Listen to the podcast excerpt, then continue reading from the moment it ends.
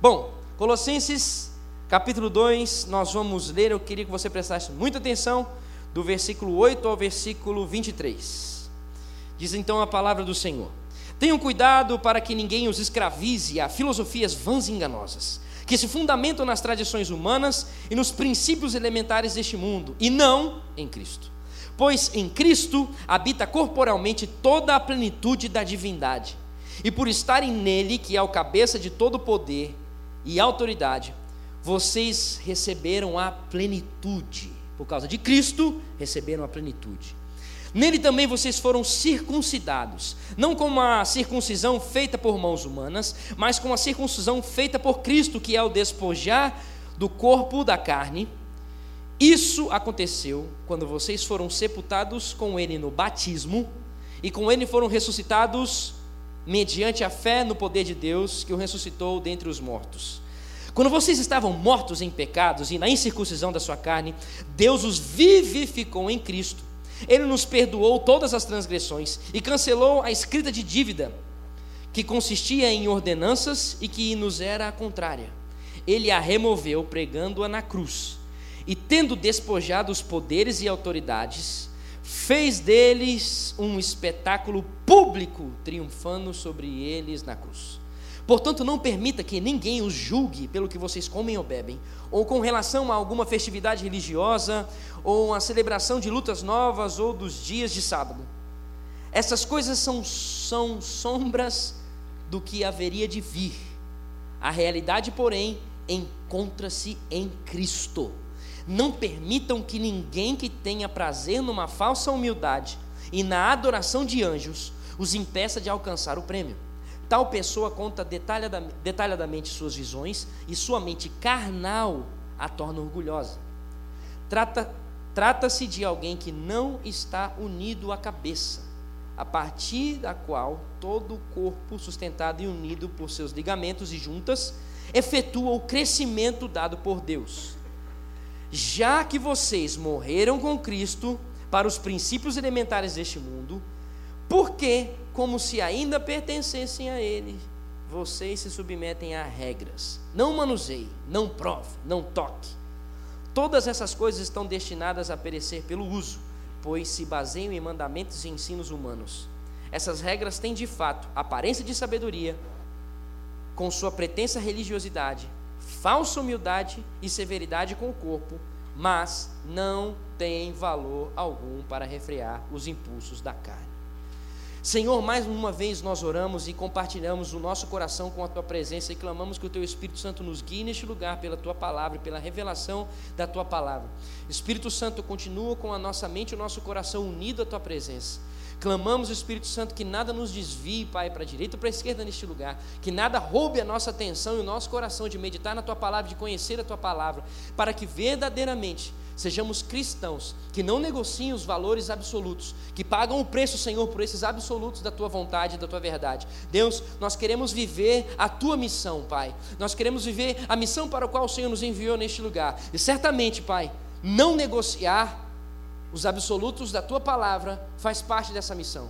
É base, Senhor, para que todos os dias seja encontrado em nós a verdadeira, o verdadeiro posicionamento diante da tua presença e da tua vontade. Deus, eu clamo, liberta-nos por meio da tua palavra. Livra-nos, Senhor, por meio da tua palavra. Espírito Santo, leva-nos ao mais profundo neste lugar. Continua a derramar sobre nós aqui os dons de acordo com a tua vontade. Continua a encher-nos, Senhor, com o teu espírito. Faz queimar os nossos corações, Senhor, pela tua presença.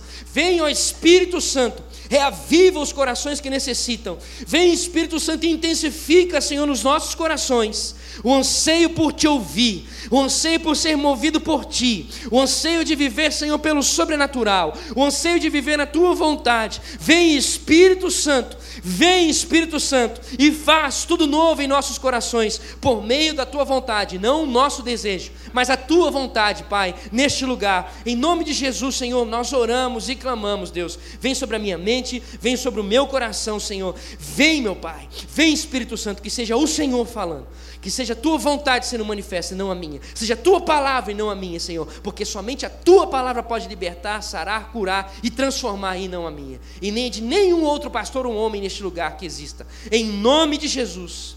Amém. E amém.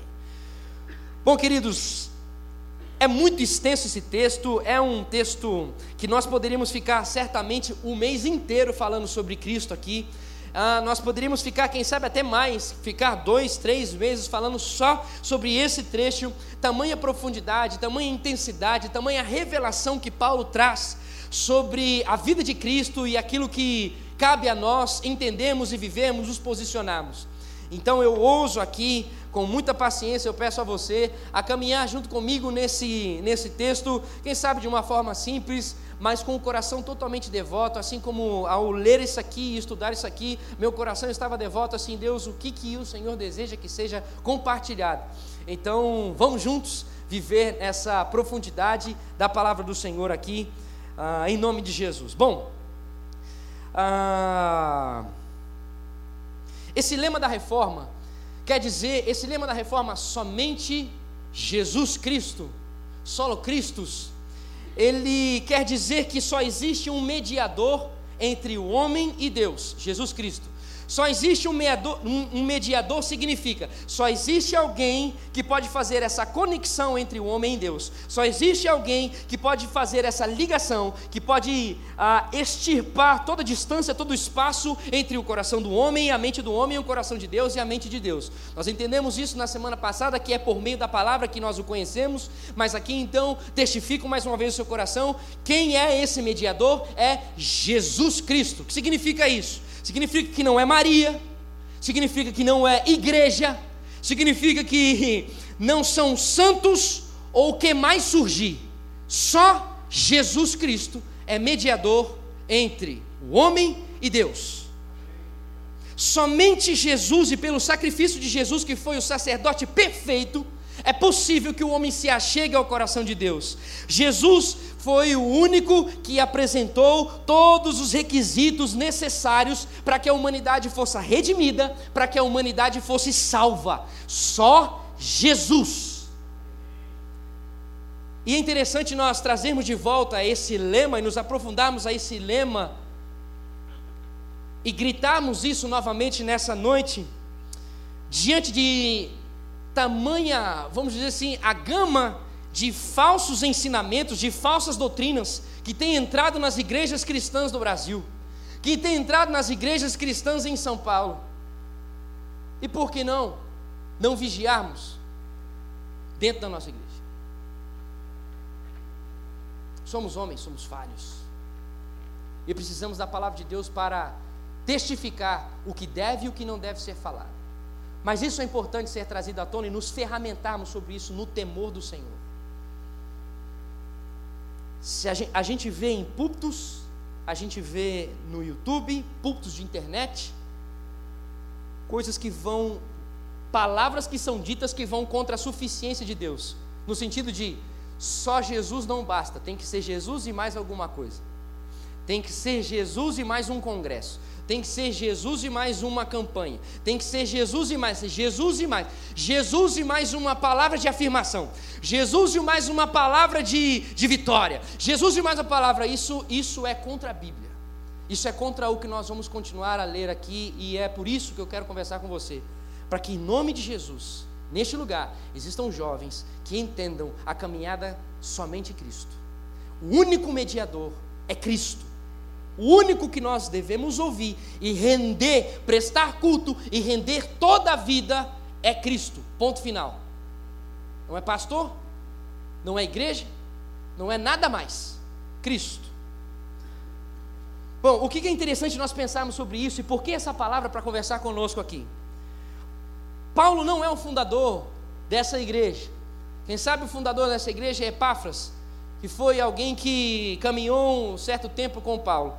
E um filho na fé, provavelmente, de Paulo. Bom, Paulo está preso em Roma quando escreve essa carta, e ele escreve essa carta em resposta ao que Epáfras vai conversar com ele. Epáfras chega então na prisão e começa a falar de algumas coisas que estavam acontecendo dentro dessa igreja.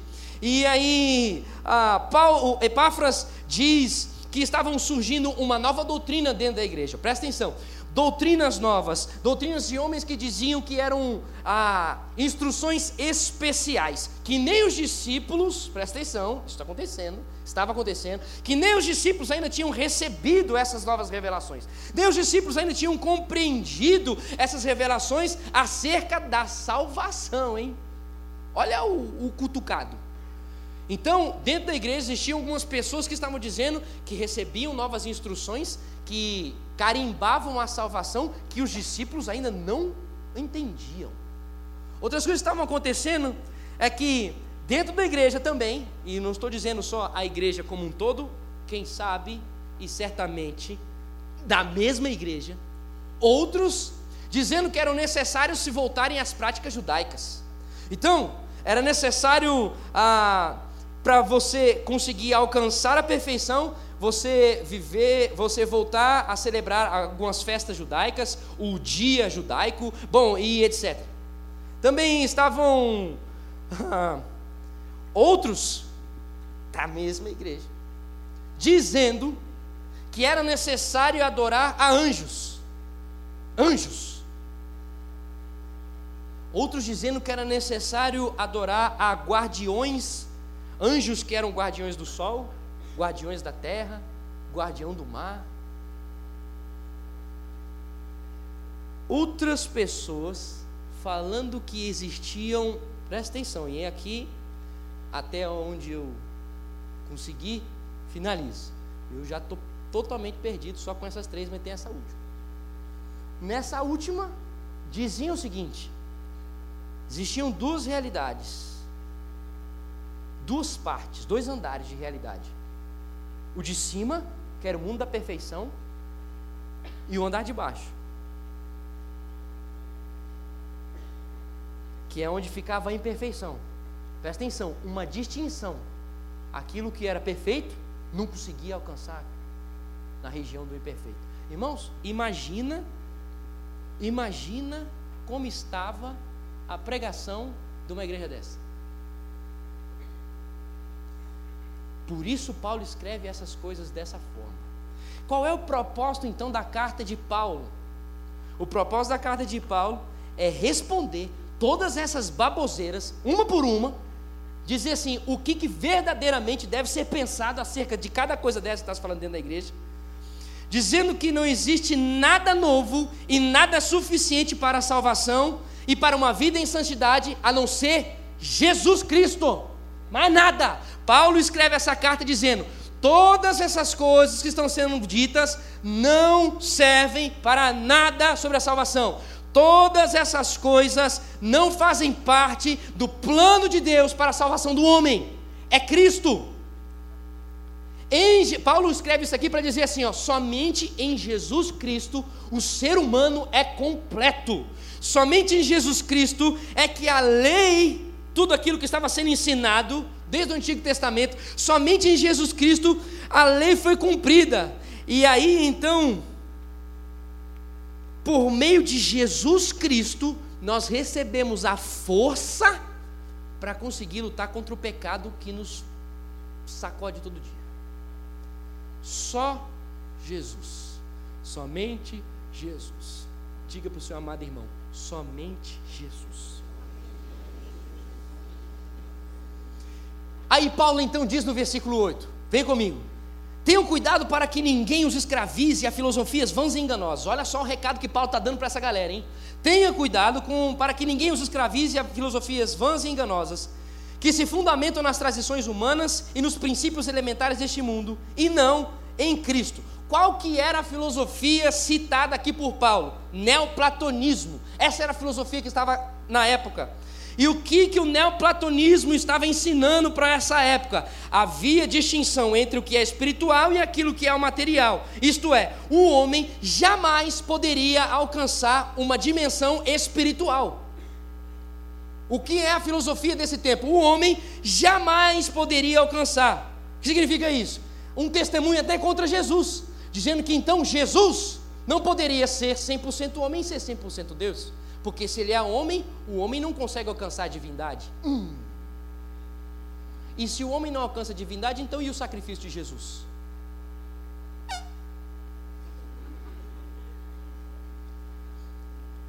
O que eram as vãs sutilezas que Paulo está dizendo aqui?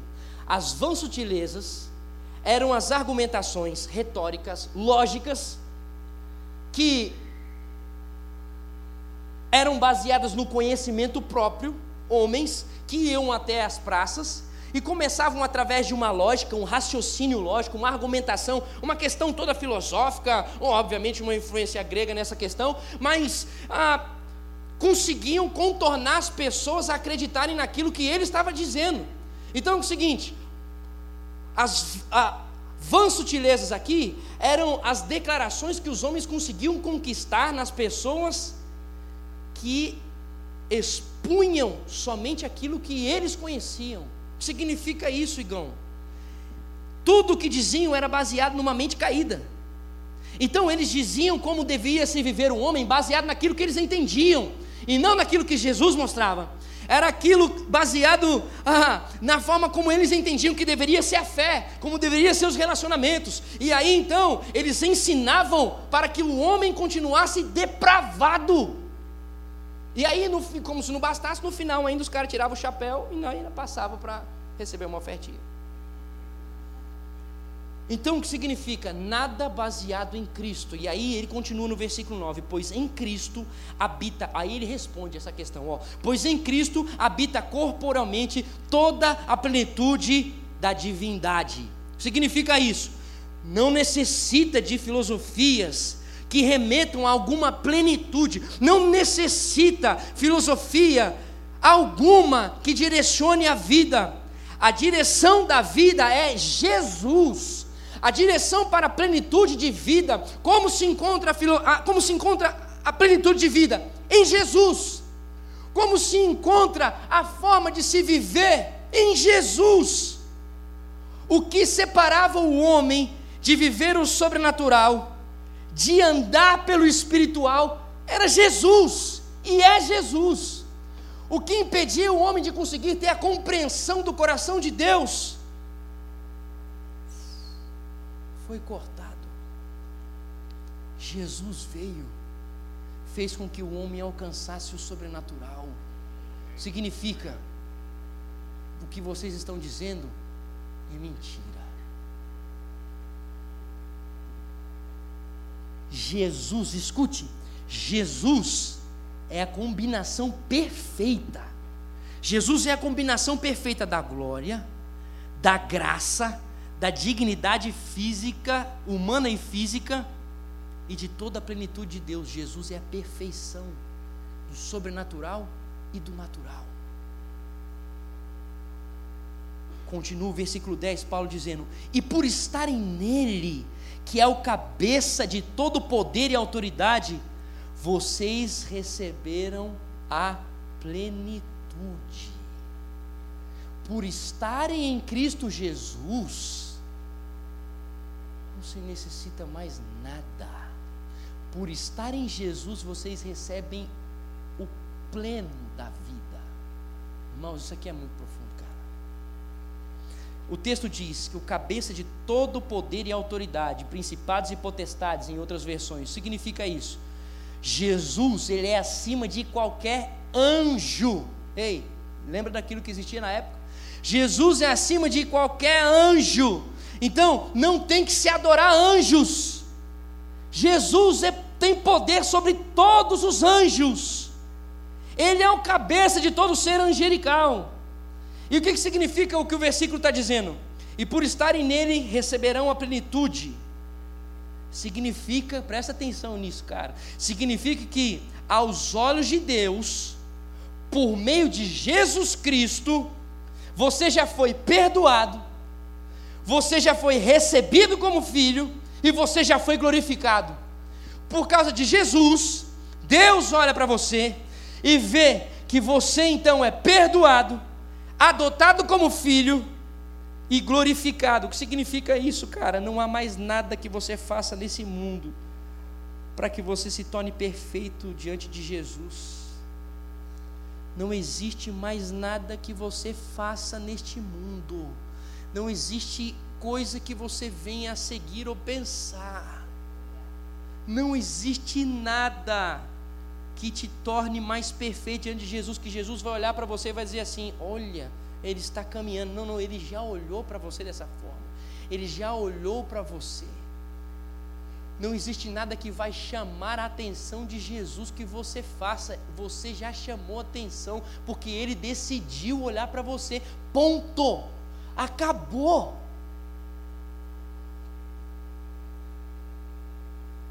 Em Cristo nós estamos completos. O que significa isso? Tudo o que é necessário para a salvação do homem, Jesus já proveu. Ponto. Não tem mais nada. Tudo o que é necessário para que o homem seja transformado plenamente, Jesus já proveu. Versículo 11 diz assim: Nele também vocês foram circuncidados, não com circuncisão feita por mãos humanas, mas com, com a circuncisão feita por Cristo, que é o despojar do corpo e da carne. O que significa isso, querido? Quando nós convertemos, quando nós nos convertemos, quando o homem se converte, já foi operado no homem a circuncisão. Significa isso, o poder da carne já foi cortado, você já recebeu uma nova natureza. Quando você se converteu, a sua carne foi cortada, não era necessário mais passar por uma circuncisão. O, no Antigo Testamento, Moisés já falava sobre isso. Moisés já dizia: circuncidem o vosso coração e não a carne.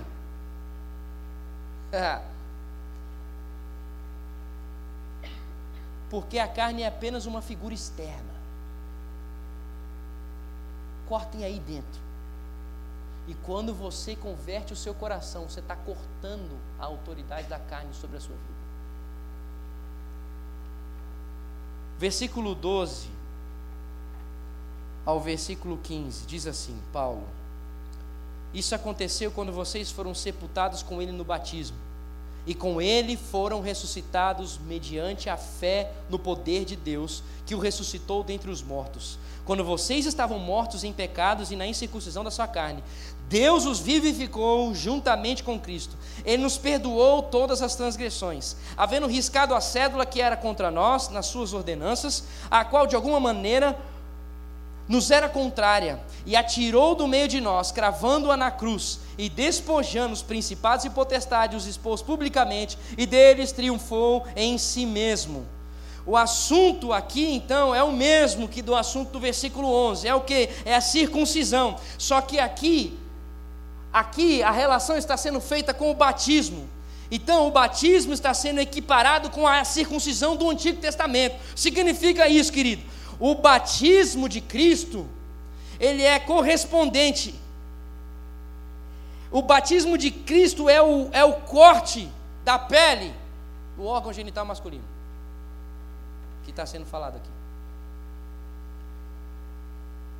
Estou dizendo isso respondendo a mais uma vez aquilo que estava rondando a igreja, dizendo que para você poder viver uma salvação, você tinha que dar a cortadinha ali, os homens.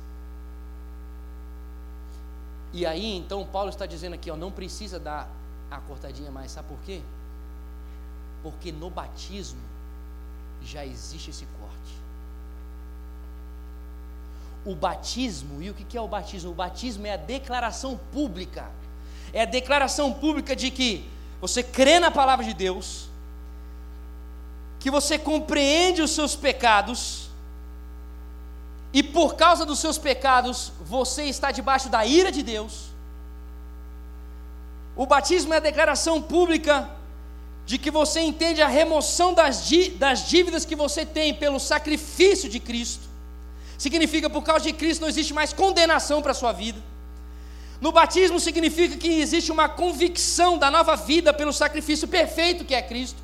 No batismo, você compreende que o ser habitação do Espírito, que você passa a ser habitação do Espírito, e por isso você não vive mais para você, você vive para Deus.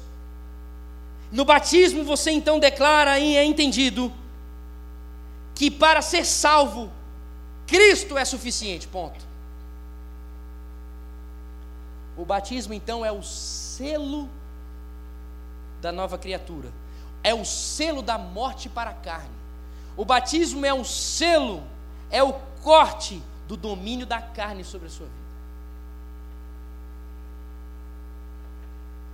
Versículo 16, versículo 17, Paulo continua dizendo: Portanto, então assim, ao compreender todas essas questões, conseguindo entender qual é o valor de Cristo e como se caminha em salvação, na salvação, não permitam que ninguém o julgue pelo que vocês comem ou bebem, ou com relação a alguma festividade religiosa, ou a celebração das luas novas, ou dos dias de sábado. Essas coisas são sombras do que haveria de vir. A realidade, porém, encontra-se em Cristo.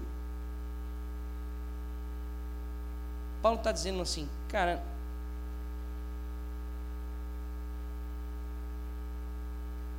que ninguém julgue o outro por, um, por, uma, por uma ação religiosa. Que ninguém julgue o outro por, por, pelo cumprimento de um calendário judaico.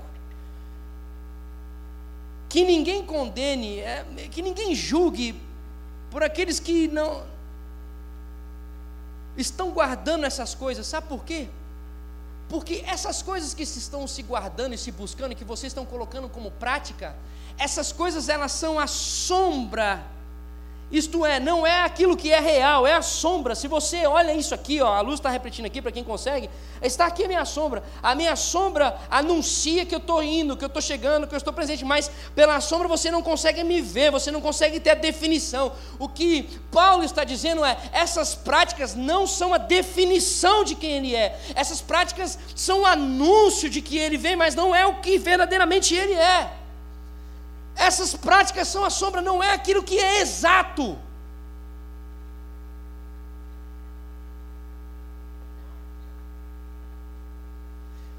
Um teólogo chamado Augustus Nicodemos fala uma coisa interessante. Ele diz assim, ó: As leis, os sábados sobre esse texto, ele fala assim, ó, as leis, os sábados, as festas, as datas e ações eram a sombra do corpo de Cristo caminhando no Antigo Testamento. Olha que interessante.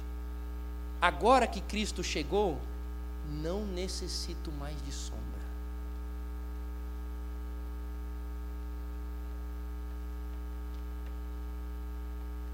Por isso eu não necessito nada mais do que o judaísmo me pede. Por isso a gente não guarda o sábado.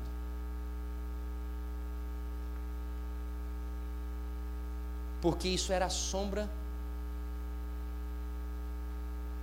era a sombra do tipo de Cristo que ressuscitou no primeiro dia da semana. E eu, juntamente com aquilo que Paulo está pedindo aqui, eu celebro o corpo e não a sombra.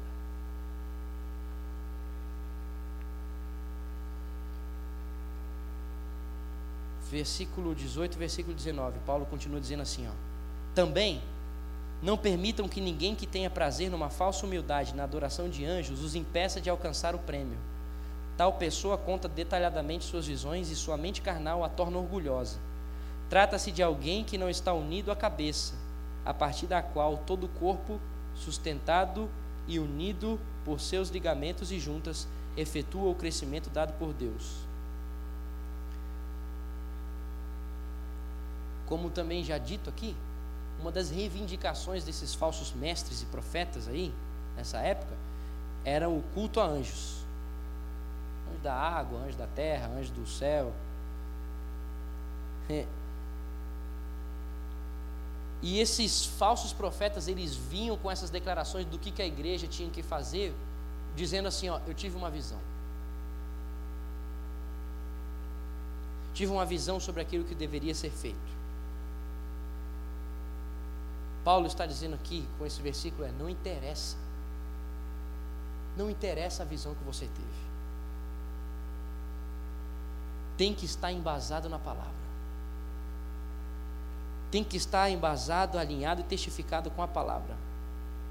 Se não tiver revelado pela palavra, não é para ser seguido.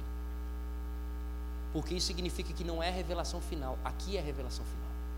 Aqui é o ponto. Paulo está dizendo: a revelação final não são sonhos, não é a visão, é a palavra. E aí ele continua dizendo: não existe crescimento,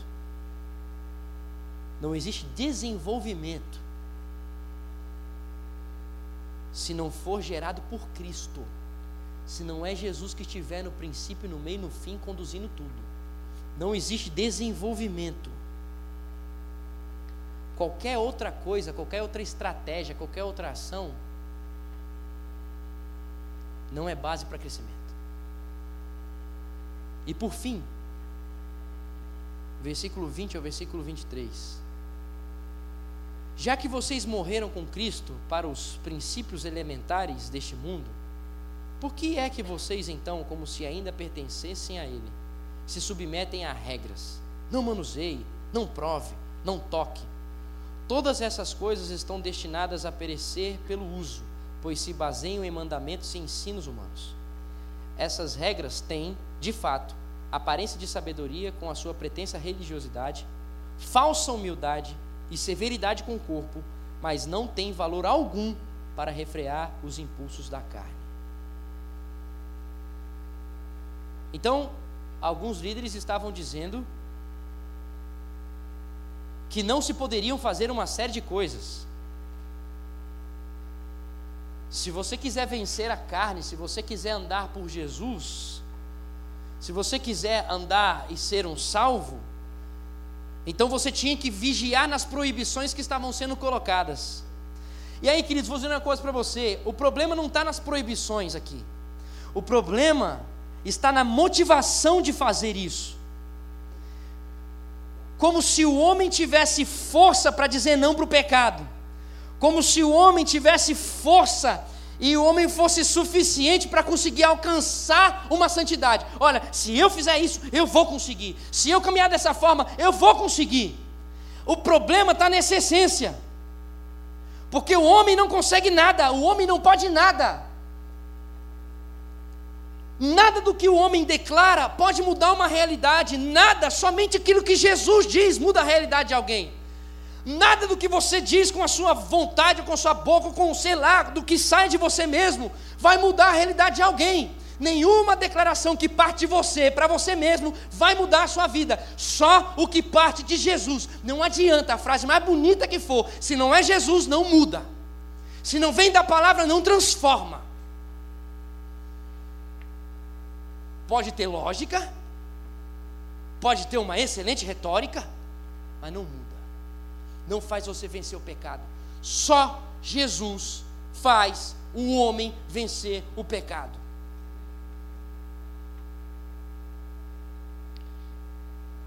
Tinha muita gente nessa época que dizia, então, que não via TV. Muita gente nessa época que não acessava Facebook. Fazia jejum jejum de redes sociais. Mas isso era simplesmente uma falsa humildade. Isso era simplesmente para mostrar uma potência, uma prepotência para dizer assim: eu estou no caminho da santificação, estou no caminho da santidade. E mais uma vez, a única coisa que mata as questões que estão aí dentro da sua carne essa podridão que existe dentro de cada um de nós é Jesus Cristo. Não é nenhum tipo de alguma ação ou de um deixar disso ou daquilo. É Jesus.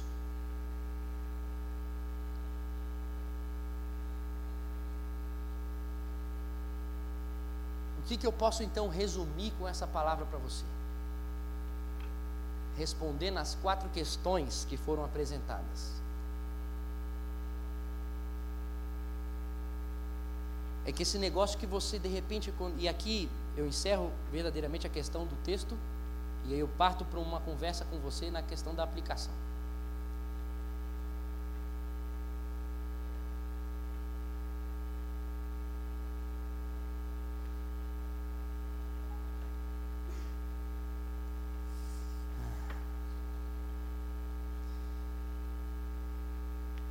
Tem pessoas que trazem informações como se fosse um novo conhecimento, uma nova revelação. E a essas pessoas que dizem para você, eu quero dizer algo para você que estava escondido, ou declarações, eu quero dizer uma coisa para você que é muito mais profunda do que você já ouviu. A essas declarações, a nossa resposta tem que ser: em Cristo eu já tenho tudo o que eu necessito. O que Paulo está dizendo aqui é: em Cristo eu já tenho tudo o que me é suficiente. Nele eu tenho a plenitude. Quando pessoas começarem a dizer: ah, tem que guardar isso, tem que guardar aquilo, tem que fazer uma regra alimentar dessa forma, tem que guardar tal dia, tem que não sei o quê. A declaração que Paulo diz para nós fazermos é: eu já estou circuncidado. Então, essas coisas que precisam ser guardadas, esse calendário que tem que ser mudado, isso é sombra. Isso não é Cristo. Eu celebro as orientações de um Cristo vivo que veio.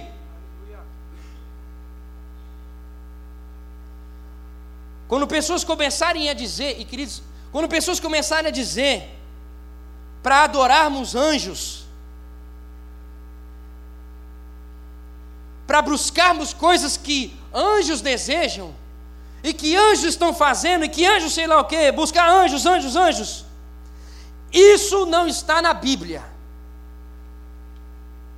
A igreja, Paulo está dizendo muito bem claro aqui para nós, a igreja ela cresce em unidade com Cristo, não com anjo. A igreja ela se desenvolve saudavelmente uma caminhada com Cristo, com Jesus e não com buscas e declarações e etc. com anjos.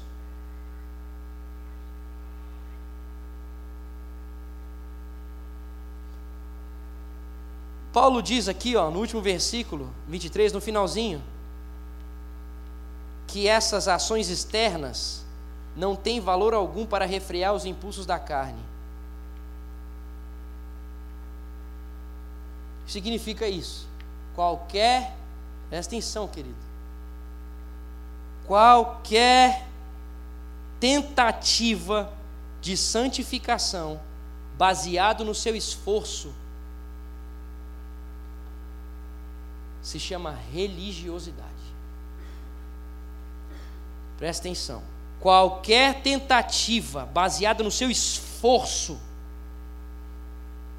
se chama religiosidade, porque não é possível nenhuma tentativa humana vencer o pecado.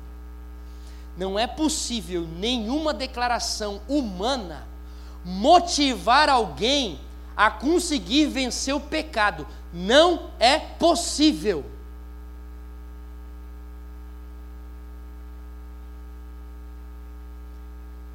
Por que, que eu estou dizendo todas essas coisas aqui, querido? Por que, que eu estou declarando todas essas coisas aqui?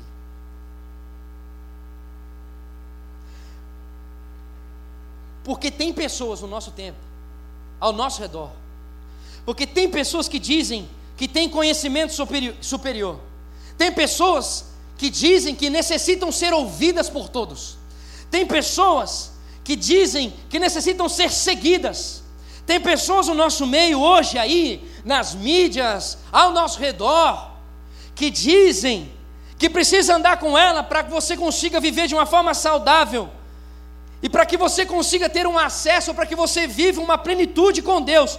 Isso é mentira, isso é ensino de falso mestre. Se alguém diz, você tem que andar comigo, para você conseguir caminhar ah, de uma forma mais pura, de uma forma mais santa, para você conseguir compreender melhor aquilo que está no coração de Deus, isso é mentira, isso é palavra de um falso mestre, isso é falso profeta. Porque o que você precisa de Jesus não é de homem que você precisa é da revelação bíblica e não de declaração de homem, ou não de instrução, ou de estratégia de homem para fazer isso ou para fazer aquilo.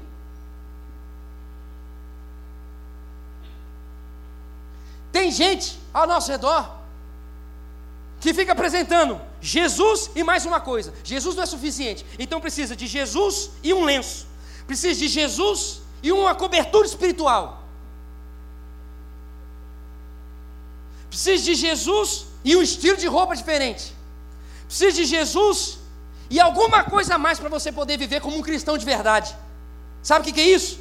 Para você conseguir ser salvo, precisa de Cristo e uma ação a mais. Isso, isso é mentira. Isso é um engano.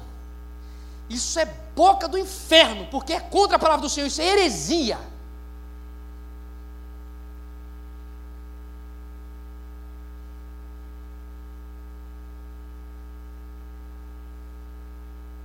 Precisa de Jesus e dar o dízimo.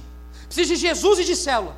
Precisa de Jesus e igreja. Precisa de Jesus e, e, e participar da campanha. Precisa de Jesus e o óleo para pingar 500 vezes. Precisa de Jesus e uma água. Precisa de Jesus, precisa de Jesus. Isso é mentira.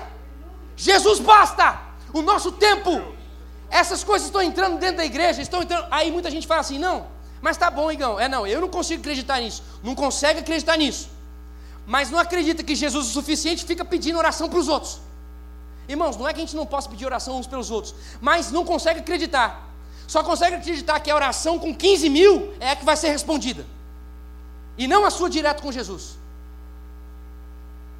É necessário que todos clamemos uns pelos outros? É. É bíblico? É, é bíblico. Mas a nossa fé tem que estar pautada aqui somente em Cristo, e não a oração dos 15 mil. Aí vai ser bênção que vão orar junto com você. Vai ser tremendo.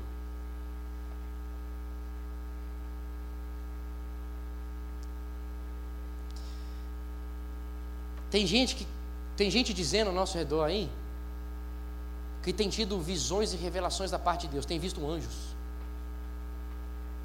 Eu não quero negar nada dessas coisas, não, não quero nem me meter nesse assunto. A minha forma de me meter nesse assunto é o seguinte: se Deus te deu essa visão, irmão, então fechou. Agora, eu não vou seguir uma visão, eu vou seguir o que a Bíblia me diz.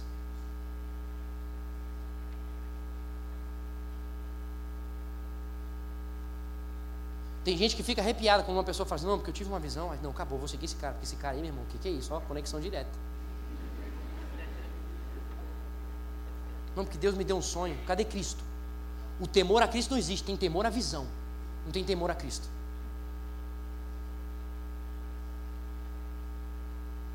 Um cidadão chega, começa a ministrar, tal, e começa a dizer: Não, porque o Senhor me deu uma visão, e o Senhor me deu papapá, então você precisa. Aí começa a fazer declaração que não tem fundamentação nenhuma na palavra de Deus. Aí você fala: É isso mesmo, eu, eu tenho que ser assim, eu tenho que fazer isso. Tem o que, irmão? Você tem que ter Jesus. Você precisa entender o que está no coração de Jesus. E mais nada, isso basta. Porque se precisar de Jesus e mais alguma coisa, então não é o Jesus que eu conheço, não é o Jesus que Paulo está ensinando. Porque o Jesus que eu conheço basta. Aí, o que isso me agonia, querido, sabe por quê, cara? Porque eu estou vendo a nossa geração se corromper com esses negócios, cara. A nossa geração fica querendo, sabe o quê? Palavra de, auto, de autoafirmação. Fica querendo ouvir palavra no YouTube. Aí chega aqui, vem aqui no sabadão, aí fica ouvindo essas desse jeito. É só. Aí quer entrar no YouTube para ficar ouvindo. Não, porque você pode porque você consegue, porque sabe, irmão, você, você, é, irmão. Aí fica atrás dessas coisas aí, sabe o que faz? Vive uma fé fraca, vive de um jeito falho, não consegue conhecer Jesus. E de verdade eu questiono até a questão da salvação, se verdadeiramente entendeu, ou se verdadeiramente, quando disse eu te aceito, Senhor Jesus Cristo, estava compreendendo que era um pecador, que estava sofrendo e padecendo a ira de Deus, e que sabia que Jesus Cristo então podia livrá-lo dessa ira, de tudo aquilo que ele estava fazendo que afastava ele de Deus, e então por isso ele se entregou. É questionável isso, cara, porque fica se entregando a declarações de homens para homens, e não se entrega uma declaração que Cristo, o que, que Jesus está dizendo sobre você, irmão? Jesus diz que você não consegue nada. Jesus sabe o que, que Jesus diz? Jesus diz: sem mim nada podeis fazer. Tchau. Sabe o que você é? A sua consciência, Romanos? Ô, oh, Romanos, nós. O que, que Paulo diz lá em Romanos? Que a vontade da carne pende para o quê? Para a morte. E a vontade do Espírito é para a vida. Significa declaração de homem para homem é morte. Mas do Espírito revelado, testificado na palavra, é vida. E gente fica se entregando. Porque fica com preguiça ou querendo um evangelho diferente do que a palavra apresenta, que é pagar o preço, e fica querendo procurar essas palavras que são Puramente autoafirmação. O cara lê o texto, sai do texto, nunca mais volta para o texto. O cara não consegue nem entender o que, que ele está lendo direito. Isso é triste, irmão. Isso me dá agonia, isso rebenta com o meu coração. Sabe por quê? Porque as igrejas estão cheias e as pessoas estão buscando ouvir essas coisas, em vez de buscar ouvir a palavra de Deus revelada, aquilo que está escrito e por que está escrito, qual o propósito que está escrito. Pessoas que falam do que está, o que verdadeiramente aquela palavra está querendo dizer, e não o que o cara entendeu daquela palavra. Pouco me importa aquilo que eu entendo disso aqui. O que me importa é aquilo que Deus me mostra na palavra dele e acabou, porque é isso que salva, é isso que cura. Não é a minha vontade, não é o meu entendimento. Isso não cura ninguém, isso não salva ninguém, não transforma ninguém.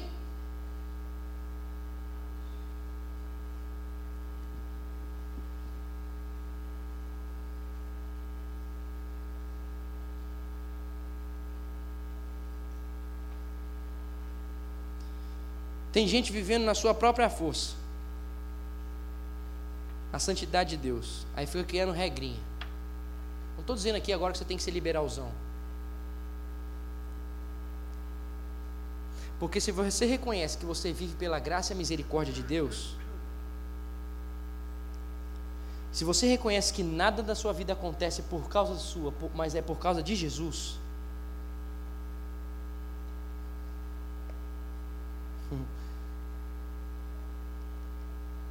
Então você vai viver uma vida de temor e tremor de tal forma a presença de Deus, que você vai ler o que a Bíblia diz e vai conseguir fazer isso aqui do jeito certo. Fazendo não para ter algo de Deus, não como barganha, mas para mostrar que você entregou a sua vida por inteiro, que você é grato por tudo que Deus fez por você. E você então obedece porque você é grato. Lutero diz assim: a lei me empurra para Cristo. Para o quê? Para a salvação. A salvação está em Cristo, não está no cumprimento dessas regras. E aí ele continua dizendo: e Cristo me empurra a lei para a gratidão. Não tem como desassociar viver Jesus e não viver isso aqui.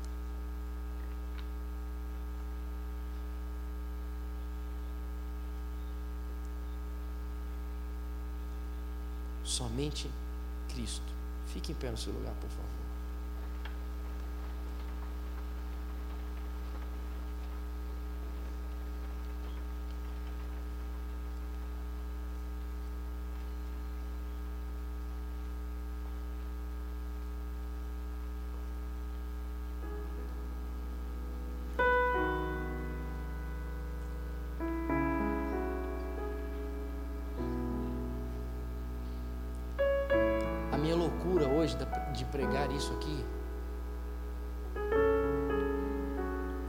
Compartilhar isso aqui.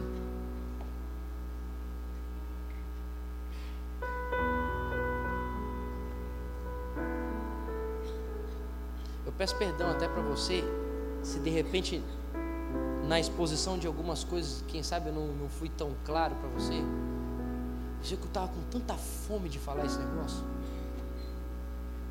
estava com tanto anseio de dizer isso aqui, cara. Tanto anseio de dizer aqui, a Bíblia diz, ponto. Só Jesus acabou.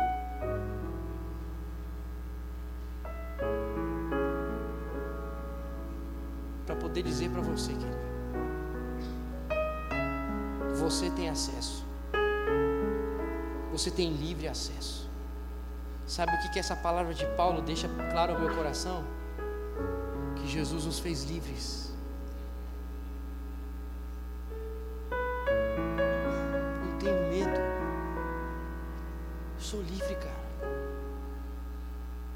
Pelo que eu faço, é por quem Ele é.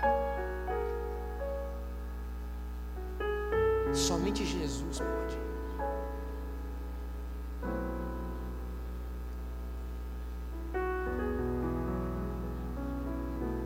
Jesus aqui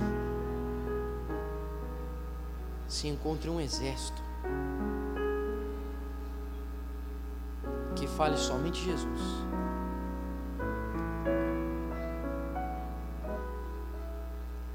Que queira ouvir as palavras de Jesus e não palavras de homens, e não afirmações de homens, que não entregam o seu coração a afirmações que não são bíblicas. Afirmações que não testificam sobre Jesus.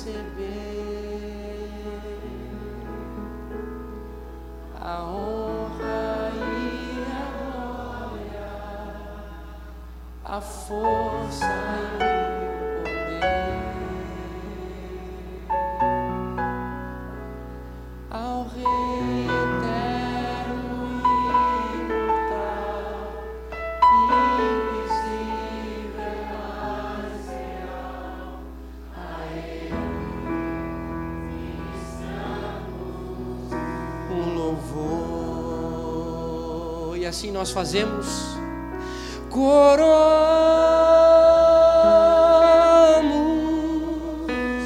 a Ti,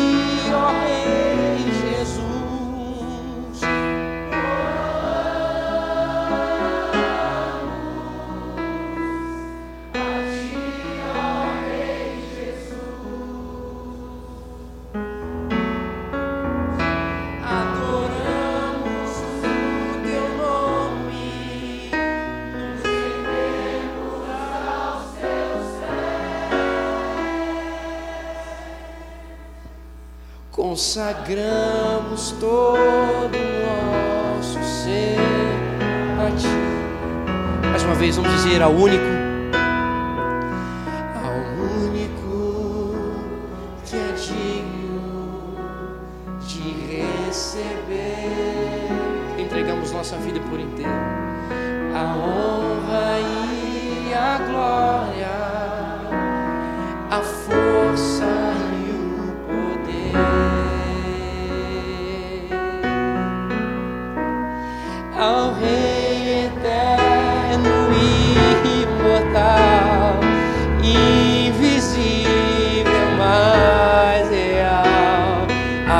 somente a Ele, somente a Ele.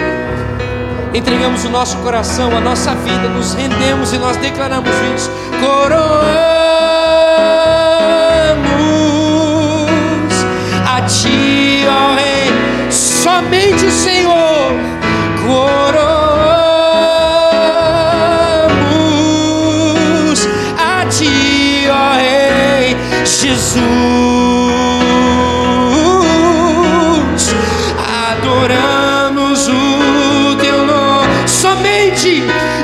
Rendemos aos Teus pés. Consagramos todo o nosso ser a Ti, nós coroamos majestade, coroamos, sim, Senhor, a Ti, somente o Senhor será ouvido, somente Jesus, coroamos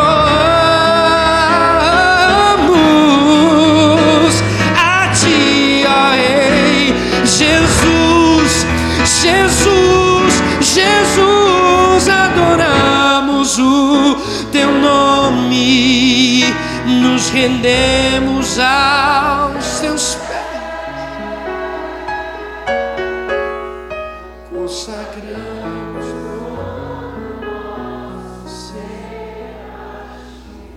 Consagramos, Senhor, consagramos todo o nosso ser a Ti, consagramos, consagramos hoje para sempre, ser a Ti, Jesus.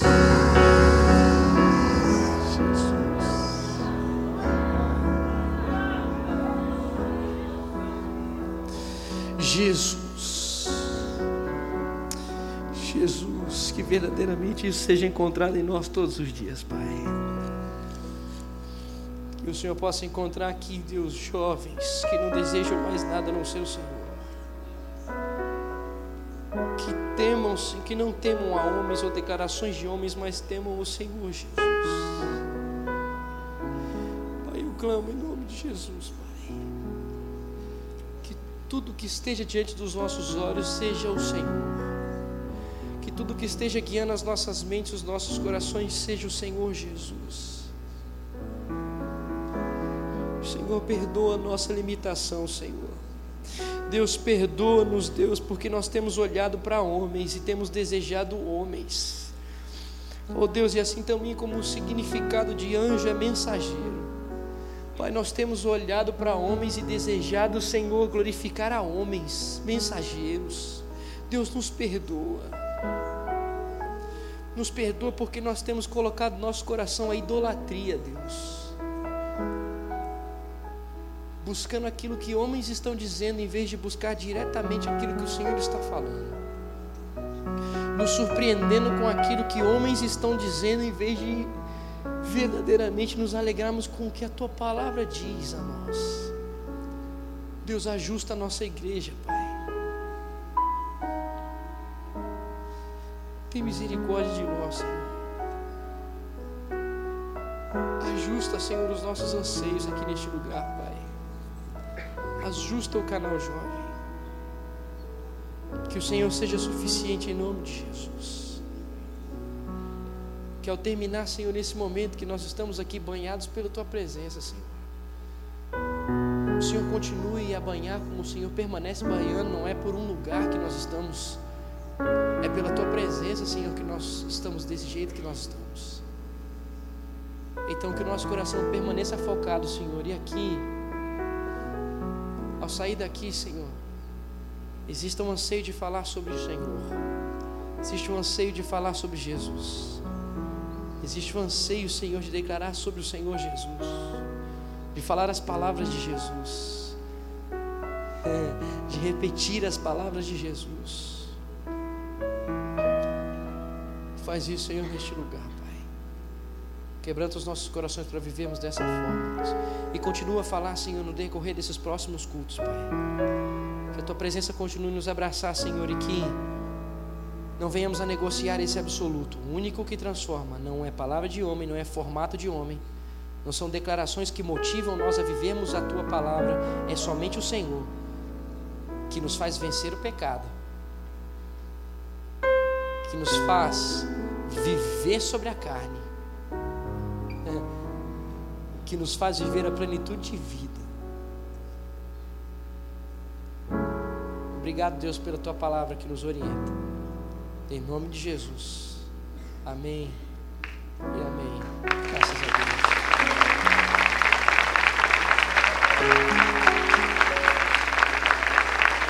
Deus.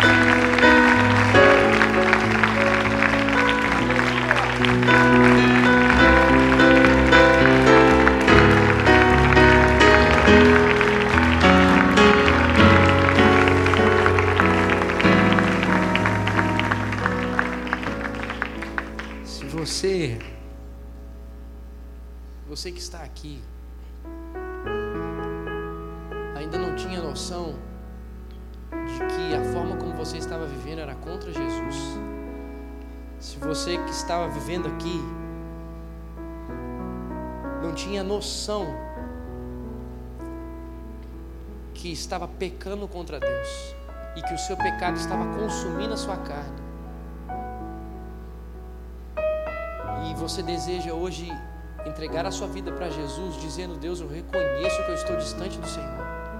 Eu reconheço que o que eu tenho vivido e feito no meu dia a dia não é a tua vontade. E se não é a tua vontade, eu estou em condenação. Se você tem esse entendimento, então eu quero pedir para você que ao encerrarmos aqui, Procure-nos aqui na frente. Pedro, Júlia, Os líderes de célula que puderem vir aqui, procure um de nós e diga: Olha, eu reconheço que eu não estou com o Senhor Jesus. Eu não entreguei a minha vida para o Senhor Jesus. Eu estou em pecado com o Senhor. Eu estou vivendo em podridão. E eu preciso viver na resposta. Em nome de Jesus. Então nós ficaremos muito felizes de poder viver com você esse caminho da santificação em nome de Jesus, tá bom? Pode nos procurar aqui. Uma outra coisa eu quero dizer para você que você vai ver lá atrás um casal, um grande irmão meu, pastor Maciel, ele é um missionário. Ele vive da obra. E ele tem feito uma história, tem marcado a sua geração lá em Jundiaí. Tem feito um trabalho, eu acho que eu já até comentei aqui em algum momento, que um dia policiais disseram assim: Desde quando você chegou, parou o número de prisões aqui, na praça, de pontos de droga. Esse menino tem vi vivido esse desafio, ele é do Senhor mesmo, é o Senhor que supre ele. E Deus derramou a habilidade para ele, para a sua digníssima, de desenvolverem alguns chocolates. Então, olha aí, Deus pegando. Compre um chocolate, pode passar a maquininha lá, tem, porque você vai estar abençoando uma obra missionária. É um projeto missionário lá e vidas sendo transformadas em Jundiaí. Se eu puder pedir um favor, não deixe ele voltar com nada ele veio com o coração dele livre. Ele falou: Igão, olha. Eu falei: Cara, mas eu não sei, é feriado. Não sei se o pessoal vai estar na pegada. Já veio gastando e tal. Eu fui tentando acalmar o coração dele. Mas vou dizer uma coisa para você, querido. Vamos esvaziar o estoque desse cara e abençoar a vida desse. Também quero dizer para vocês: sexta-feira à noite nós temos o sopão, toda sexta-feira à noite. Vidas sendo resgatadas aqui na, no pátio da escola, do colégio. Você pode se encontrar às 8 horas da noite, todo, toda sexta-feira aqui. Nós temos reunião de oração acontecendo na sexta-feira no cenáculo. Nós temos reunião todos os dias até o final desse mês, às seis horas da tarde no cenáculo. Sábado pela manhã, nós temos vidas sendo alcançadas pelo Senhor Jesus pela palavra e pelo evangelho completo, comida e roupa. Hoje nós tivemos 70 pessoas que foram alcançadas pelo Senhor Jesus. Você pode ir lá às sete horas da manhã e começar a abençoar as pessoas que estão precisando receber o caminho, a verdade e a vida.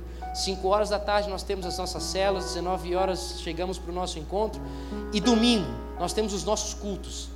Então, querido, vamos viver a vontade de Deus. Vamos cumprir o propósito. A último, o quarto domingo do mês, nós temos a visita que nós fazemos ao projeto Eu Acredito.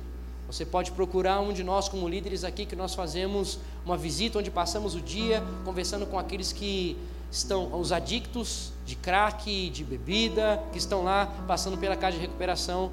Então, nós trabalhamos por aquilo que Jesus diz, segundo as orientações de Jesus. Que essa seja a sua ação e a sua reação também em nome de Jesus. Existe mais algum recado? Pedro, Júlia, tem algum recado? Não? Tranquilo? Então, semana que vem eu encontro você, nós vamos falar sobre o outro absoluto cristão que é a graça de Deus. O que é viver a graça de Deus? Por que, que você vive o amor de Deus sem merecer o amor de Deus? O que significa isso? Então nós vamos conversar isso na semana que vem. Deus abençoe a sua vida e é nós. É nós. Até sábado que vem.